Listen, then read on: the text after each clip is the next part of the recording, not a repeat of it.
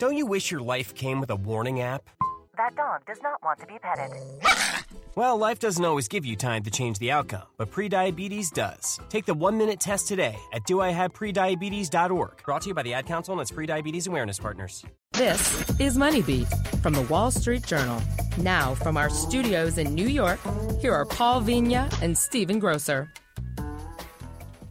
in Texas and Louisiana. They are just starting to dig out and rebuild after Hurricane Harvey. That will obviously be a very long process. In Florida, they are bracing for Hurricane Irma. And here on the Money Beat Show, we are thinking about all our, our fellow, fellow citizens down south and hoping that you're all safe and okay.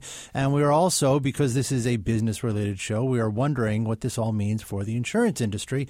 That's what we're going to talk about today. Uh, joined in the studio, I am by Erik Holm, Money Beat editor, and Nicole Friedman, who covers the insurance industry for the Wall Street Journal. How are you both? Good, thank you. So I guess okay, we, uh, we need to state up front uh, always with these fast moving hurricanes what time we're doing this. We're doing this Friday morning, so we don't know a lot about what is. We know a lot about what Irma has done throughout the Caribbean. We don't know what's going to happen yet in the U.S. That's right. I mean, it does seem pretty clear that it's going to take a swipe at Florida. Um, it was downgraded this morning to a Category Four hurricane, but that is still a massive, massive storm um, in terms of the power of it the hurricane force winds spread out from uh, up to 70 miles from the center of the storm. So the exact path of where it makes landfall will be very critical for how much damage it does, how much it impacts the the the, the loss of life in Florida, the the economy of Florida, um, how much damage it does to Miami, which is it, it could be what is the insurance industry's and the state's worst case scenario if a if a category 4 hurricane with winds of 150 miles an hour goes straight into Miami. The path that the National Hurricane Center um, has right now has it going slightly to the to the west of Miami a matter of a few miles makes all the difference. Yeah, just to underscore that, um, there was a note last night from Wells Fargo that pointed out that Hurricane Andrew in 1992, which is still the second costliest hurricane in U.S. history, in 2016 dollars, it cost almost 25 billion in insured losses, and that was 20 miles outside Miami. And they say if it had been direct hit to Miami, it would have been double the losses. Wow. And so just that 20 miles can make an enormous difference in terms of obviously lives lost and also property yeah, damage. And, and Miami, I don't know if uh, if anyone there is, if anyone listening has been there or seen it or knows familiar with it, it's flown over or whatever. Like they have a lot of big buildings right on the ocean. I mean, it, it's almost like an entire skyline is, is right on the ocean. Yeah, and those buildings are pretty strong and are Yeah. built to pretty tight codes. But It's not like this is a surprise. This is not a surprise. Right. Florida has had a lot of hurricanes and is ready for it, and these buildings are prepared to withstand very fast winds.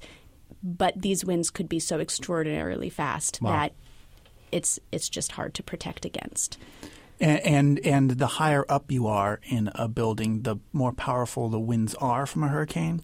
Um, and pe- I mean, people should listen. If anyone is listening in Florida, they need to listen to their local officials about how to protect themselves. And in fact, if you're in Florida, you you may have done this before. You probably have done this before, and you know exactly what to do. So don't adv- uh, listen to us for advice on what to do there. But but uh, for our readers or listeners elsewhere, um, people who live in these condos, these massive towers, they don't stay in those those concrete things that look so you know uh, amazingly well built they they hide in the hallways or they they evacuate they get out because those windows can get sucked right out Wow. in in the worst case scenario Yeah. um, so it's it's uh, it, it, it, this weekend will be um, a, a lot of people from a lot of you know different walks of life will be paying a lot of attention to exactly where that storm comes ashore. It, it, the, if the National Hurricane Center path that we see this morning, Friday morning, has it going straight up the middle of the state, which actually is not the worst case believe it or not. Straight up the middle of the state, it's less populated than on either coast. And again, the center of the storm is the most powerful part.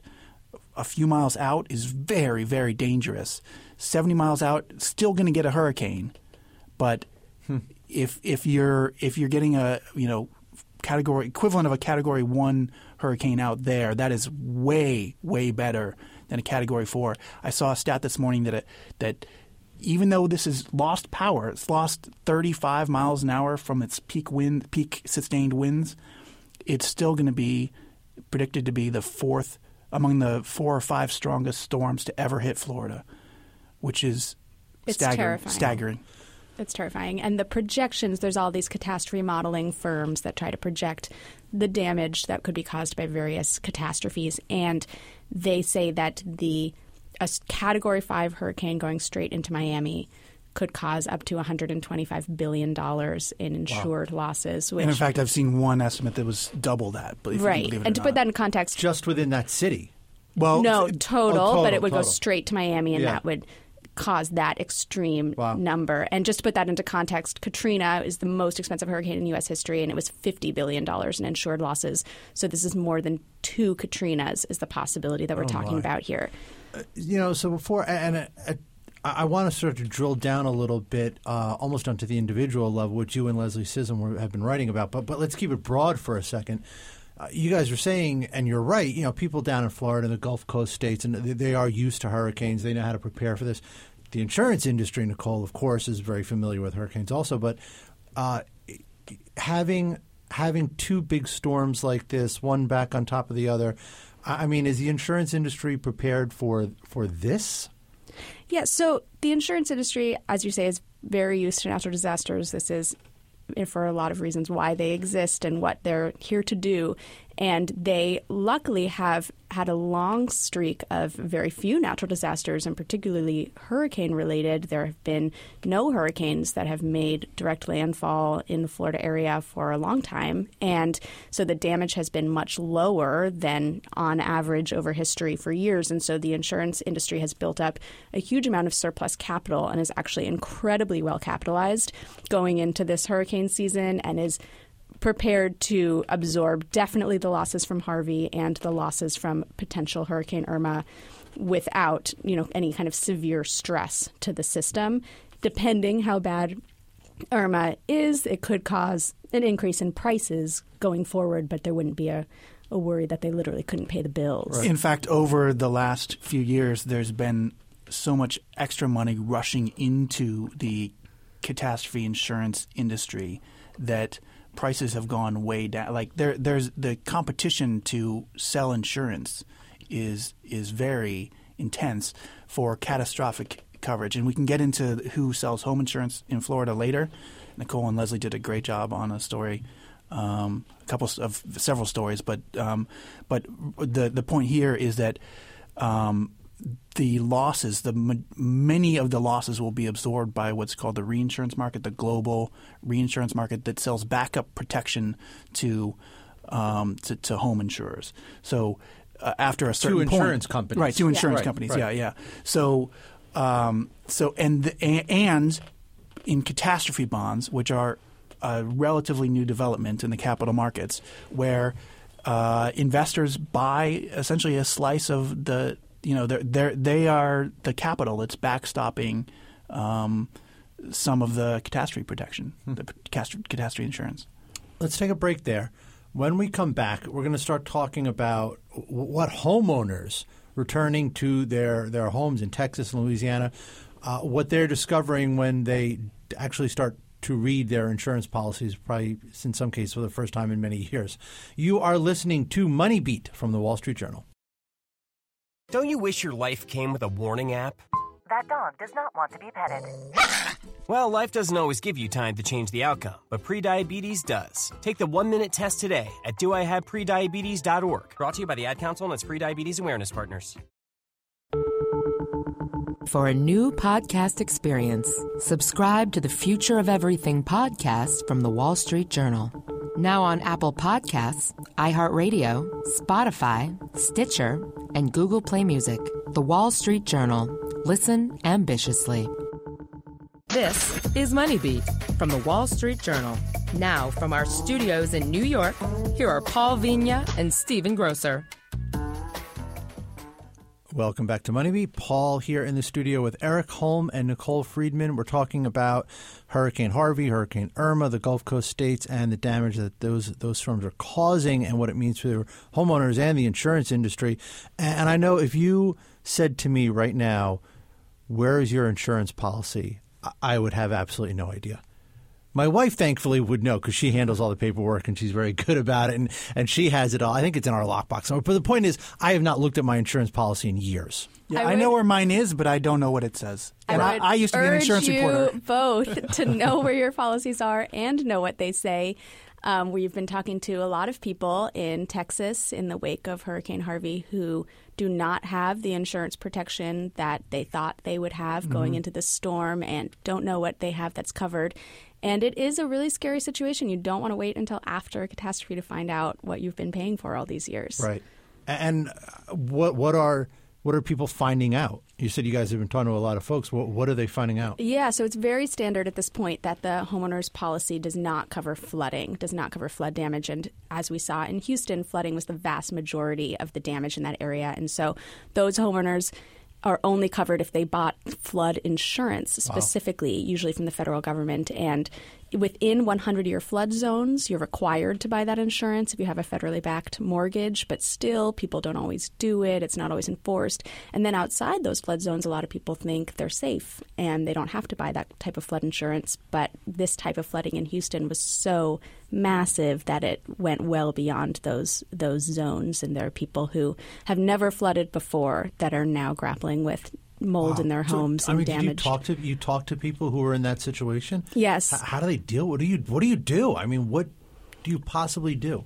I mean, I think definitely there will be litigation. Like, I think there will be lawyers that will try to wring whatever they can out of these insurance mm-hmm. contracts, find some loophole or some way to get coverage for people. But for the most part, they'll be dependent on federal grants, disaster grants, and also low interest loans from the federal government and their own savings and friends and family. It can be a real question of is it worth it to rebuild or is it worth it to just pick up and move somewhere else?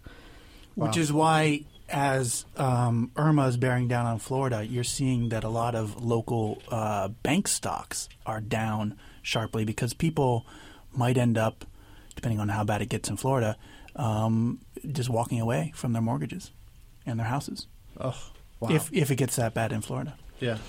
Now, now Florida has uh, an interesting insurance uh, layout, or the industry is set up there oddly. What, what can you guys tell us about that? Well, if you look at the top 10 insurers of homes in the state, you'll recognize, if you're just a standard person off the street, you'll probably only recognize one name, and that's State Farm. They are one of the largest. Nicole, you would know better than me. I think they might be the largest still in the state.